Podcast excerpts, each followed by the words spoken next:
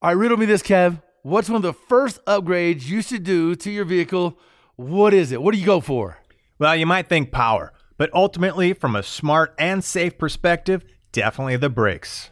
Yeah, no doubt. Upgraded braking system can really transform a vehicle's performance and honestly give you better peace of mind behind the wheel in any situation. You know, from the track to off road trails, even the morning commute, every single vehicle deserves performance brakes at an affordable price.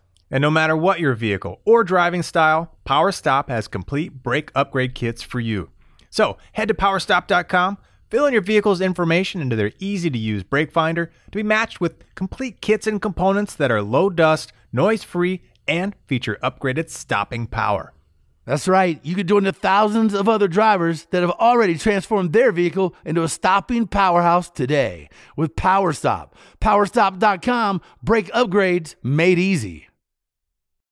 When you need mealtime inspiration, it's worth shopping Kroger, where you'll find over 30,000 mouthwatering choices that excite your inner foodie. And no matter what tasty choice you make, you'll enjoy our everyday low prices, plus extra ways to save, like digital coupons worth over $600 each week. You can also save up to $1 off per gallon at the pump with fuel points. More savings and more inspiring flavors make shopping Kroger worth it every time. Kroger, fresh for everyone. Fuel restrictions apply. It is the Two Guys Garage Podcast. He is Kevin Byrd. I am Willie B. And we are fired up. Today, it's all about the big stuff, boys. You know what I'm talking about? The big stuff. Like, seriously, the big stuff. That's right. When you say big stuff, there, there can be a lot of things in there, but uh, specifically, there's a guy, Big Stuff. He's got a company, Big Stuff 3, and this guy makes some of the biggest power that you've ever seen, and he's been doing it for so many years it'll blow your mind. Right? This Yeah, guy kind of really pulled together some of those big boosted engines 20 plus years ago while we were all twiddling our thumbs. He sweats more power at the racetrack than most of us will have inside our own engines. This guy sneezes 60, 70 horsepower at a time. I'm not going to tell you what he has for breakfast because this is a family podcast. When it comes to power, this man is it. He's got the t shirts to prove it. Um, seriously. uh, Amen. Preach on. Preach on, brother. hey, bro, I, I want to show you a pic. So I, I ran big stuff forever. I'm gonna hold. You see this? See this picture of me hanging my car on the rear bumper there? Right, sir. That's that's big stuff power right there. Um, That's Uh-huh. uh, that's back in the day. Um, I I run big stuff three on my car, and it's uh, I gotta tell you, man, it's it's one of those systems that, God, it's a lifesaver. Everybody, this is no joke, man. You know how we talked to certain people before, and there are certain guys that that you sort of idolize that you know are doing the right thing at the track, right? When you see some guy that that has a formula down, he's got a crew down, he's he's got all the data logging, he's got you know all the conditions memorized or in some logbook or something like that. The guy has always got all the you know the T's crossed, I's dotted, and he's the toughest competitor at the track. One thing I noticed really fast when I started, you know, you evolve as a racer. You got a, a street car that you go you know, racing every once in a while in. And out where I'm at in Colorado, you know, in the altitude issue that we fight, you know, uh, an 11 second streetcar is actually pretty fast out here. Um, I won a 10 second streetcar challenge a number of years ago, and man, my car was tough to beat on the street. But as you as you graduate and you meet the real deal racers and guys that are really going fast, one thing rings true.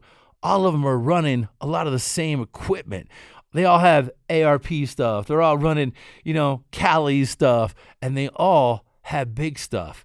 When I stood over the track and really wanted to make power, everybody's like, you gotta, you gotta go with Big Stuff Three. You just gotta, you gotta get a Big Stuff Three kit. You gotta get, you know, everything that it brings to the table, all the data logging, all the info, the data, everything you need to run it. And it, it really was. It was one of those things where you had to evolve as a racer, and that that was the company you had to go with. Hands down. Well, you know, we don't have just somebody from Big Stuff 3. We have the guy, the guy that created it. And there are many, many in the hot rod world, racing world, that pretty much will will flat out say that John Meaney is the godfather of aftermarket EFI. This guy has been in it from day one and has started company after company. The big brands. You know, he started back at Bosch.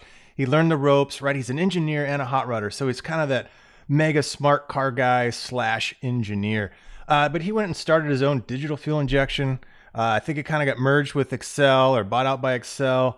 Uh, the other big names, you know, Fel-Pro slash Fast. We all know about Fast fuel injection. Holley. Come on now. I mean, this guy has been on the forefront of taking what the OEs were doing. You know, back when you had to, you know, burn a chip. You know, back when it was really awkward and painful to work on fuel injection. Uh, you know, he had the foresight, the vision, and the mental capability to say, guys, we need access to that level of control. You know, the fuel, the spark. Uh, and he's just progressed it all the way to where he's damn near perfected it on big stuff. And it's not just, uh, you know, when you say, I want to go fast, it's not about the fuel and the spark and how much you can shove in there. Uh, you know, his system is like a whole vehicle management rocket ship computer, you know, from traction control and, and how he's doing, uh, you know, trans control and shifts and, and you name it. Uh, those are all the little things that you got to add up to be the fastest guy on the track. Yeah, yeah. Not to mention today's modern cars, all the creature comforts that now have to, you know, go along for the ride because you look at what's happening now. You know, sick week is happening. You got drag week. You got all these, you know, Rocky Mountain Cruise Week. All these certain cruises and events where you're going on long, long hauls. So a lot of creature comfort comes into play. You know, there's streetcars out there running. You know, out where I'm at, there's eight second streetcars all over town. Uh, that's a real streetcar. It's crazy. uh, yeah. it's, it's nuts. So to have the guy on that really, you know, led the way in pioneering how to manage that, the power, and tie everything together. Uh, the BCM, the PCM, everything working and functioning together. Man, we're dude, we're getting gooey today. So let's take this break. Let's knock this break out. Come back with John the Man Meaney and talk some fuel injection, big stuff. Three on the way. It's the Two Guys Garage Podcast. He's Kevin Byrd. I'm Willie Bean. We're back after the break.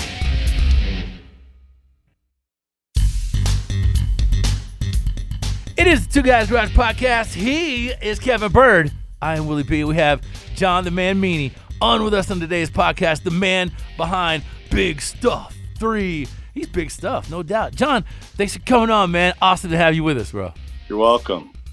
How'd you meet Kevin, man? I was just gonna say, you know, I think I met John. It's got to be almost 20 years ago. So I was R&D at Ford Powertrain. We were working on a Skunkworks uh, V10 version of the Coyote uh, thinking it was cool as heck. You know, we got our little building right there, and uh, the garage door would open. One of us would shoot out with the car. We'd, you know, drag strip down without trying to get in trouble. You know, do some burnouts, do some testing, sneak it back in. And uh, one day, John shows up because he knows a couple of buddies I worked with in his time machine. And if, if you don't know what the time machine is, it's like a seafoam green C4 vet, like completely unassuming but this is back in what 2002, three. This thing is cranking out like 1300. Was it twin turbo setup? I think yeah. that was 99. At least when I met you, because uh, I started Ford at 2000, so it might have been 2001, 2002. So yeah, he's probably been messing with that thing for a couple of years. Wow. So think about 20 something years ago, this man is just zipping around with 1300 horsepower uh, the rest of us are dawdling around with our 463 valve making 285 or whatever it is, you know? Like And you guys over there playing with your little 440 horsepower V. Yeah, no Ooh. doubt, no doubt, man. Uh, he, he shows up with a, a big old spanking paddle. Line him up. so this is how long this guy's been playing with big numbers, right? He's been in the four digit game for a long time. So, John, what sort of led you down that path? You know, at one point, there's got to be some paradigm shift in in the way you're thinking, how your logic is applied to your setup. Uh, at, at, what point did you know that you had to create something? You had to you had to make something in order to make what you wanted as your dream and your goal. Well, it was my uh, senior project in my engineering school at Valparaiso University and uh, I messed with carburetors a lot. And my professor told me, "Look, you got there's got to be a better way. Uh, fuel injection is the way to go. Carburetors will be extinct." So that kind of set me on my course to do it. And uh, I had a lot of good influences like John Lingenfelter and Sonny Leonard. You know, big big horsepower guys. You know, so the uh, idea was start out NA and then uh, one of my guys that worked for me bought a brand new Buick and we put it on the dyno and it made like 270 horse and 330 foot pounds, just like they said.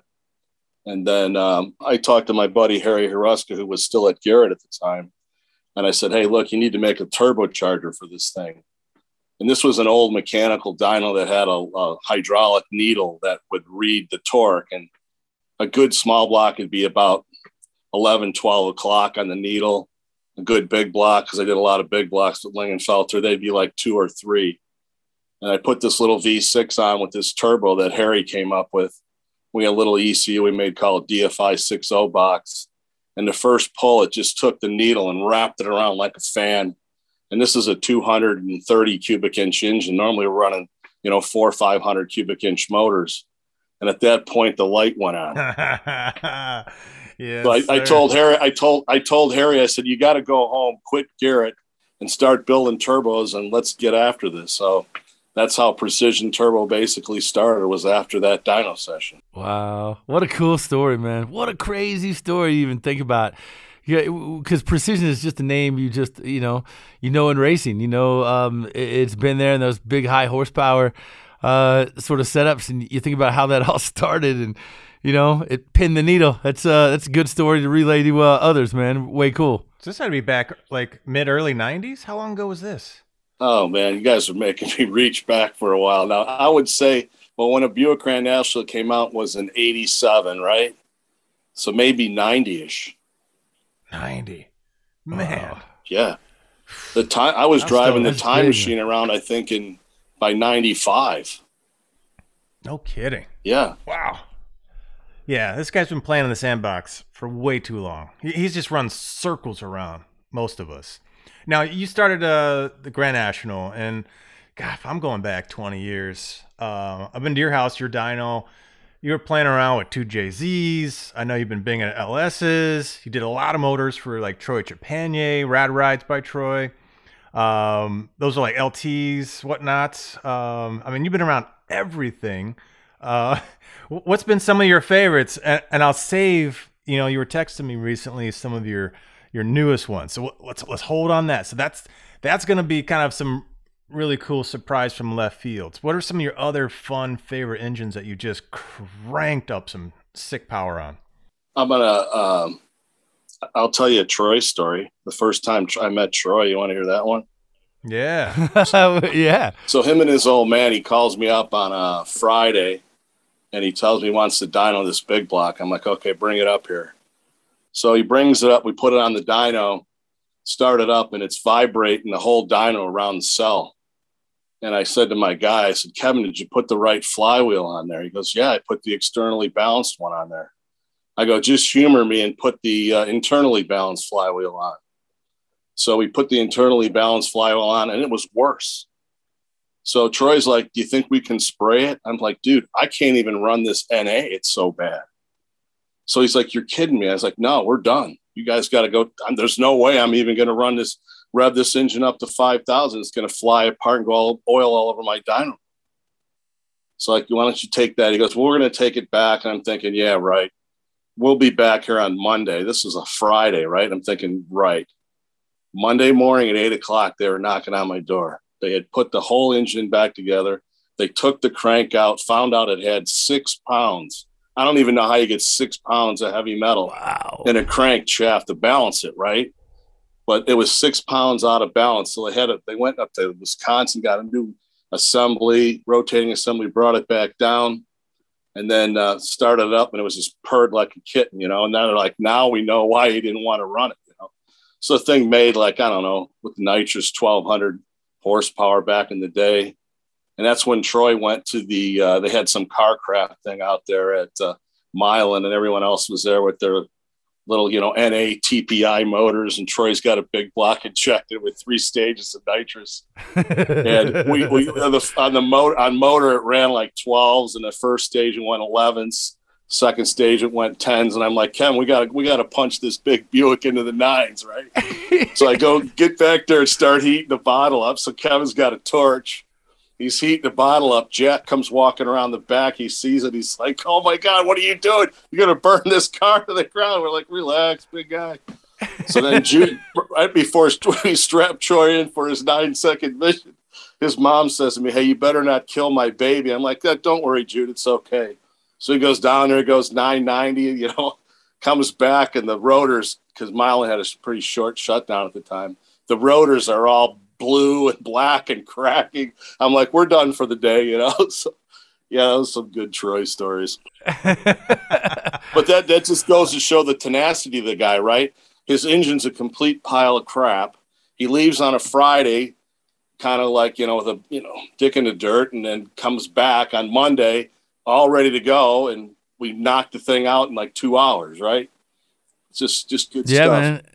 Hey, every race has got a, a, couple stories probably like that. You know, rebuilding the pits, changing out rear ends. You know, it's all part of it. That's what it makes the sport so stupid addicting. At the same time, uh, arguably um, indecisive as to why we why we do it and spend so much time at it. Uh, it's brutal, but you know, if you had a good day racing, means you uh, got to load a car at the end of the day, and uh, hopefully put down some good laps and and made your best run at it without hurting a lot. So it's uh, it's addicting, but God, it, there's nothing funner, there's nothing more exciting, for sure. Especially you know, clicking off uh, an 11, a 10, and into nines. Yeah. Well, it sounds like, you know, if we go down a timeline, you were you were going down the path of you know developing EFI, which gave you a tool that, that not a lot of folks had. Uh, g- gave you the experience with it to, to to know how to you know really utilize that tool. But at the same time, you were playing around with some pretty big power numbers and power adders. You know, still again early on, and everybody else is just doing an NA fuel injection. Oh my god, I got to tune this thing. Oh geez, how's this work? But you were you were kind of jamming both. And did you feel like they were feeding each other? You were getting on some big motors, making some big power, and it was just driving you to, you know, keep developing the fuel injection, keep adding capability. Uh, what's my limiting factor? They just kind of, you know, drove each other. Yeah, it was. Uh, you started out with the streetcar stuff, then we started to get into the race stuff. Uh, Mike Morana, you, you, know him. He's got uh, yeah. the time he had a Sonny Leonard naturally aspirated engine was racing NMC Pro Street with uh, Tony Christian, uh, that that era. You know what I mean? And we put nitrous on that, and then he was the first to go in the sixes. And then with the turbochargers, ten years later, he was the first to go in the fives. So it's just you know it is it's like a drug. Horsepower is like a drug. You know you go out there and you your street car and you race somebody and you beat them, you know, you can't wait to run the next guy. You know what I mean? Yeah, man. So you gotta, it's like walk softly and carry a big stick. That's why I always try to do it with a stock looking hood so no one suspects anything.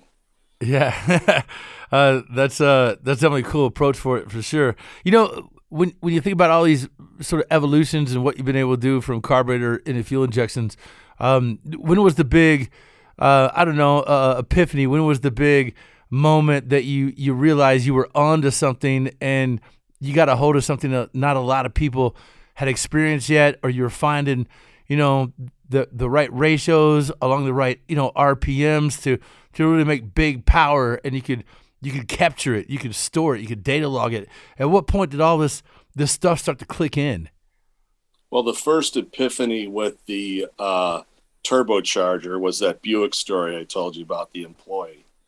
And then I said, well, if one turbocharger is good, we got to have two. So I built a V8 with twin turbos. and then um, a lot of people didn't like the, the uh, you know the idea of having to fabricate an exhaust and stuff. So we basically were the first one to patent the dry flow nitrous, where you just spray the nitrous into plenum and then you add the fuel right through the injector and you could retard the timing and do it with with the stages and you know all that stuff is really good.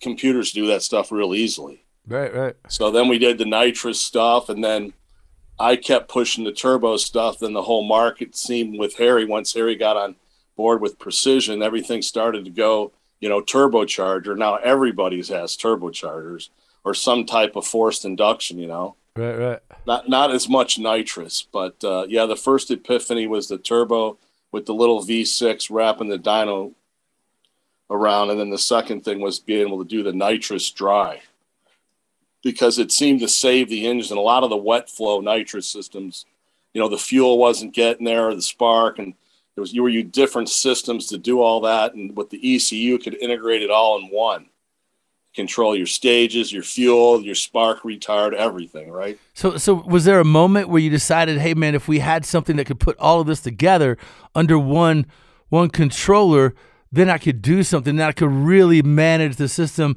and throw more at it because that's the that's the game. We're trying to throw as much at it, but managing it and how it comes in. You know, obviously some you know keeping the heat down uh, and keeping the fuel ratios right and the burn right. Uh, at, at, what point when did it click in your mind where you're like, hey, I gotta I gotta create this. I need some something that isn't out there right now. Well, it started out. It's a st- it was a like stages thing. The first first launch venture was DFI, and that was basically uh, catered towards the uh, TFI Ford five liter and the Tuneport uh, V8s when the GM first went EFI. So that's when we first started. We probably started before 85. I think we had an ECU to go by 88 that you could plug right into your stock harness. And now instead of using, like Kevin mentioned earlier, a chip, you could have a laptop and you could basically alter the fuel and spark in real time. And so if you put different cam headers, uh, more compression, all that, you could retailor the fuel curve you wouldn't have to be burning these chips, you know, burning 20, 30 chips and you spend a couple hundred dollars on a chip. So selling a system for, you know, 995, it was pretty easy, you know? So then once that, once you got the basic system done and then you, then you would start exploring the forced induction because that's where the EFI really shines is with forced induction with turbochargers and superchargers over a carburetor, you know, those blow through setups. I mean, they're getting a little better now, but this the EFI just is, is killer with that. And then with the dry flow nitrous, I mean, all this stuff just started keep add keeps adding on the features and functionality. You know, I mean, right now we have systems where you can run closed loop air fuel ratio in each cylinder and treat, treat the engine as eight little engines. So any distribution problems in the intake manifold, it's all every cylinder's running at the same air fuel ratio. We figure there's always some limiting cylinder, right? One of them's going to knock before another one, and uh, if you can kind of pull that one back, yeah. It, well, you're you're an engine guy, Kev. Yeah. You know that. Uh, we can see it, you know, on the on the OE side, right? Just any engine might just always have the knock on number two. Uh, it's just ingrained in it. So if you can go in and back out two, but push three, four, and seven, man, you're just going to find more power. Yeah, we call those the worker bees. You know, some cylinders, and how we how we found this out was we the new ECU will do the in cylinder pressure, so it'll it plots the uh, pressure in the cylinder versus crank angle, and you can see the difference in the different humps. They're like little bell shaped curves. Which guy's pushing, you know, doing more work versus the other guy and you know, if you can bring the other eight to the game, to the program, show up, make them make more power than the other two that normally make all the power. You can back them down a little bit so you get more reliability. So with the closed loop air fuel, you can actually figure out where the air is going in your manifold, so you can fix your intake manifold. You know what I mean? Like some of these engines, all the air in like a pro stock motor, most of the engine air goes in the the front of the engine and none in the back. So you do everything you can to kind of equalize that and make them all work together. That's cool. I, I got a, a scanner. It's um it runs what's called a contribution test, and you can see each cylinder what is contributing to the overall power. So you read it the graph and see which cylinder is down, so you can go you know tweak and tune on that. It's uh, it's really cool that some of the and it's a Bosch, ironically. Uh, it's crazy that you know you've had your hands in all this technology for so long. I'll tell you what. Let's take a break. More to pick your mind with and where you're going next here in just a minute. It's Two Guys Garage Podcast. He is Kevin Byrd. I am Willie B. This thing is flying by. Hold on. We're back in just a second.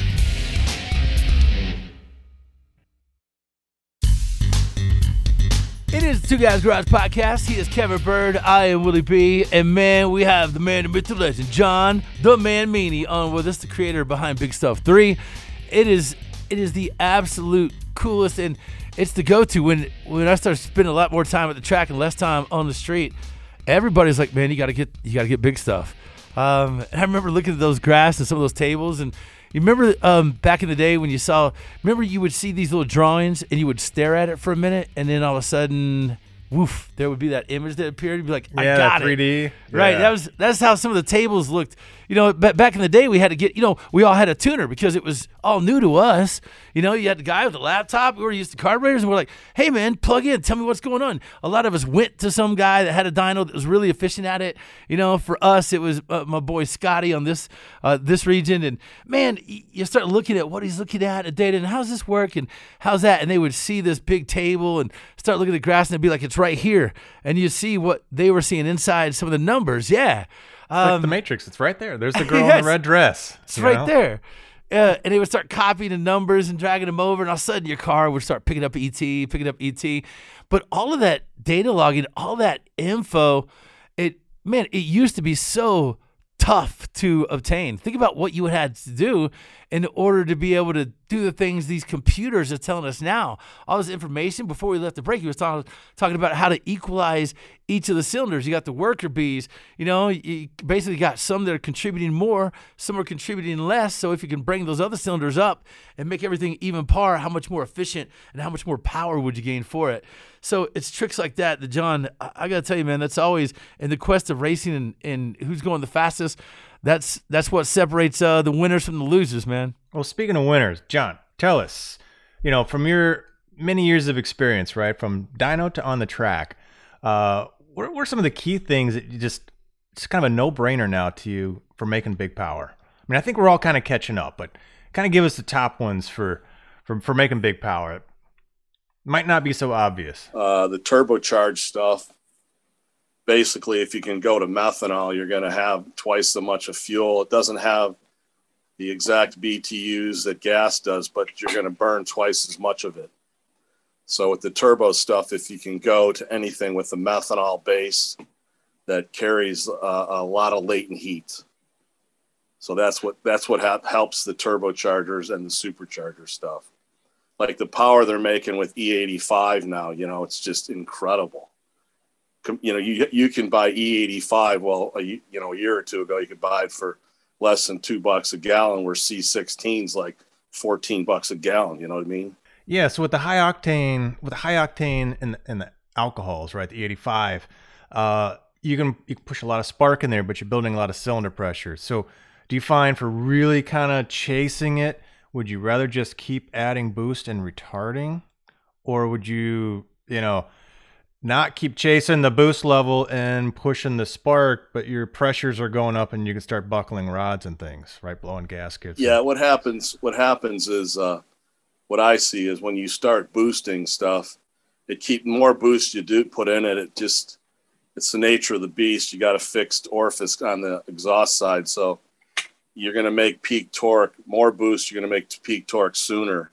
So you have to have your spark and fuel curves accommodate, you know, set up for that, right? So the so that that would I would say the the biggest thing is with gasoline is if you can run E85 on a street car like in my truck. I showed you that video of it running that V12. That on on gasoline when I ran Glenn that one party that Troy had, Glenn had a brand new Gallardo there, and we run out and ran on the highway with it from like uh, a, a 60 roll to 140, and uh, the truck beat him. And that was with gasoline. That was only 10 or 12 pounds. And then when I put the E85 in it, I could run it up to 20, 22 pounds. And it felt like a whole other engine was in the car. yeah. It's like an after booster. You know what I mean? Yeah. So, you know, the, the, the other the side of the NA stuff is you want to cool the plenum, but the other stuff is more boost with fuel that'll take it. That's right. Because otherwise, you're just going in that death Yeah, spiral. man. you're just pulling spark. You're boosting. You're pulling spark. You're boosting. You're pulling spark. It just gets hotter and hotter. It, you're trying to uh, ride that line. That's the that's one thing is like when they start pulling like different engines will like Ford engines when they start to rattle, you got to pull a bunch of timing out for a while. Like a GM engine, it'll just rattle and you pull that timing back and then you can go back at it. But a Ford engine, for some reason, it, it just once it rattles, you it so you have to you have to know it's it's basically engine based too. Like the new Dodge Hemi uh, NA power when they first came out was was like 22 degrees of timing. you know, everything else is like 38, you know, and the LS motors were like 32, 34, and those things were down in the 20s. So they're doing a lot with swirl in the cylinder head and homogeneous, you know, how homogenous is and the burn rates real quick in the chamber. So all that stuff, everybody's doing different things. You know, it was a Hemi engine, a new Hemi engine, right? It had two spark plugs versus, you know, still a hemispherical combustion chamber. So yeah, there, it's dependent on the engine too. You know, there's different engines want different things, right? Crazy, man. It'd be. I wish the podcast could last for hours because you're definitely a guy you could just have on uh, and pick your mind about a bunch of different setups and uh, what we should be running. Uh, let's talk about what what you guys are doing now in the world of. You know, there's so much out there now that you know that is available for us to learn and you know get info on what do you think the next evolution? What's Big Stuff Three? Uh, what's out new for applications? Because I- will tell you, I-, I, I went through a big evolution on my car. I used to run Big Stuff Three, but I, I am actually going to the track this year for the first time with it. Uh, in like you know five years, it took me five years to build this thing. So I'm looking to uh, to see what's next out there. What do you guys have at Big Stuff Three that we're going to be all over? Well, the new Gen Four, which we released like two years ago, it has all wireless communication. So no longer are you tied to a cable to make tuning changes. You can go sit in your, you know, air conditioned toter, bring up all your data, you know, overlay it onto the maps and make the changes to the maps. And you're not even, you don't even have to plug into the car. It's all wireless. And we went with uh, an Ethernet based system. So it's 100 megabits per second. I tried to do things that when I make the change, it'll be, you know, last for 10 years before you have to go out and redo it again. And, and with the new Ethernet stuff and the wireless, to get 100, 100 million bits per second being transferred, you can actually watch the cylinder pressure in real time and crank angle, where you'd have to have an AVL system. Kevin, you're familiar with those that just do, you know, at one gig on the, on Ethernet to do cylinder pressure data, right? But you know, because of this new chip with the Ethernet on board, we we jumped on that versus going to a CAN-based system or uh, you know a serial type system. So that's one of the things is having the, the wireless communications with the supercharger stuff on the factory stock shootout cars we're running 802s in those to try to get because that's a heads up class. And if you can pick up two or three hundreds that's a ton in those classes. So a lot of the guys are using the eight cylinder tuning because not only does the air fuel ratios for eight cylinders like cylinder one might start out at 12 to 1 but in third gear it might be uh, 13 40 you know? So it moves based on going down the track and the pressure of boost you're using in the engine. So if you can keep the ultimate tune on those engines, like you guys said earlier, they'll make the most power and run the quickest. So that has that capability, and then it has basically a race pack built in it. It's got three axis G meter, three axis gyro, it's got EGTs, it's got eight air fuels, it's got shock force shock sensor data. It's got turbo shaft speed sensors. It's got drive shaft sensors, speed sensors. I mean, you can do measure all this stuff and basically the guy how it works is the guy with the most data if you can interpret it generally wins so we sent one whole core our new micro is a 32 bit runs at 260 megahertz has dual cores one core its whole job is just to gather data where the other core runs the engine. So what'll happen in the future, you'll have more cores and they'll be they'll be tied to different tasks, right? So now you basically have a race pack built inside of your EFI system. And when you look at the data that's all on one screen, so it's not like you got one set of race pack data, then you got another set of data for your EFI. All that's you know all done in one box now it's fun it's funny because we're at like one one thousand hertz data acquisition and i think the race pack's like 250 kilobit So it's the it's already four times quicker, you know. Did you even see the progression? Because when you started, it was just engine management, right? Now you got your fingers in the transmission. Now you got your fingers in all the data act. Now you're pretty much controlling all the key functions of the vehicle, you know, traction control and and how that dynamics of the vehicle launches Oh. and behaves as it's going down the track. Everything, BCM, Yeah. uh, ABS, all that stuff, right? All, you got to control everything. Yeah, not only that, it's like you got the dashes. You got a CAN bus for a race pack, got CAN bus for our touchscreen dash. We got CAN bus for Garmin, like in boats when they have dual engines. So it's got it's not only that, but it's also displaying data too, right? Yeah. It's when it first it's, it's funny because when it first started, it was called the DFI 50 box, and all it did, because they didn't even have electronic distributors back then, is control the fuel. And then you tuned your spark curve. I'm showing my age here with a vacuum canister and a set of weights and springs and a distributor, yep. right? Oh, so Oh, then yeah. when the electronic distributors came out, then we made the interface to that. So now you could do fuel and spark in the same box. And then I then we said, okay, well, we're going to add a wideband O2. So No we had the way. first closed loop wideband O2 sensor system. And then we said, well, we need data acquisition. So we put that in there. Then we said, we need more of the vehicle data, you know, not only do the engine, now we got to start doing the vehicle. And yeah, it just keeps progressing and progressing and progressing. It's just like when you consider an Atari computer, that's basically what you used with a uh, DFI system back in the day. And now you're using Windows 10 machine, 10, 11 machines that you can, you know, do. It's, it's just unbelievable the difference in the, the power in the last year with the computers. Well, it's been a pretty incredible journey, man. And you have really been on the forefront of so many aspects. Like I said, from, you know, making EFI accessible, usable, powerful, uh, you know, really identifying then as a tool what you can do to the engine to make more power, to get smarter about making more power, uh, to then applying it to the actual vehicle to make the car go faster down the track. Pretty damn impressive, John. It's been awesome knowing you for the last couple decades here and, uh, you know, catching up here and there, uh, having a few pops, getting some stories, uh, checking out your dyno, man. And, um, Hey, hey, hey, John, I, I got a question about time machine, man. I got to ask him. Roll around 1400 in a C4 vet. You're breaking hopes, hearts, dreams. You're crushing fools. What is the most humiliating spanking you ever laid on anybody in the time machine? he still has that thing. It's been That's- that's what I'm saying, man. Of, I- of destroying, you know? Um, There's got to be one. There's got to be one little S talking nonsense. Like, all right, man, come come at me. Well, this this was great. We were coming back from the uh, Woodward cruise and going through the tunnels, and that thing sounds like a fighter jet when the turbos are on the pipe.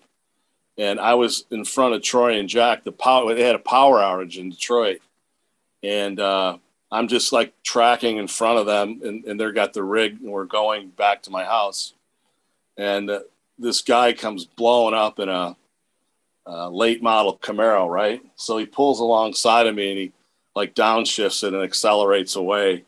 And I'm like, do I do this guy or what? You know? So, so I, I wait for the, I, I wait, I wait a little bit, wait for the clearing. So I run up alongside of him, right? And then, and show them the business. And I said to Troy later, I said, I know you guys were probably, you know, a quarter mile away, but what did it sound like when I dropped the hammer? He goes, dude, it sounded like a nuclear bomb went off because I just saw the car just spit out about five five cars ahead of him and stuff. And then, you know, most of the guys sometimes would pull you over to light and say, Hey man, what did you do to that car? I tell them, oh, just a chip and a muffler, man. Because because it looks it looks all stock, you know, it has a stock hood on it, the stock wheels. I mean, it's all stock. That's But great. You, you didn't know, right? You, you couldn't see the turbos. You couldn't. There was nothing that gave it away. So Yeah, man. That's the way to do it. That's uh that's awesome, man. All right, well look guys, don't forget about our show airing weekends on the Motor Trend Network. Check your local listings. Also available on Motor Trend streaming on demand, which is a great resource to find us. Thanks to our guest, John Meaney. He is Kevin Byrd. I am Willie B, our producer Scoop, executive producer Bob Ecker. Yeah, and don't forget to check out our website, two guys twoguysgarage.com. Share your thoughts with us. We're on social everywhere Facebook, Instagram, and Twitter at Two Guys Garage. Now, Two Guys Garage podcast is a copyright 2022 Brenton Productions Incorporated. All rights reserved. John, we got to have you back, man. Yeah, no doubt. Because I wanted to get to the Ferrari motors that you're playing with, because that's a whole different ball game. So, real quick, because uh, a few peeps kind of listen to the end here, man. Where can they find your YouTube video for uh, your twin turbo V12? It's it's on YouTube. You can just uh, Google, uh, do a search for 90 twin turbo Testarossa dyno. And it, it'll come up then, and then it's just it, got the big red valve covers on it. You know, it's a redhead. We'll have to bring it back on for some more scoop and some inside and and uh, see how the projects are going because you got a couple of these bad boys. So uh, appreciate having you on, man. It's been fun. No problem, Kev. No problem. Right on, man. See you, John. All Take right, care. guys. All right, thanks, Willie. Hope you had a good time, man. I know I did, and we'll catch you on the next Two Guys Garage podcast. Two Guys Garage Podcast is a production of Britain Productions. For more episodes, visit iHeartRadio, Apple Podcasts, Google Podcasts, Stitcher, Spotify, or wherever you listen to your favorite shows.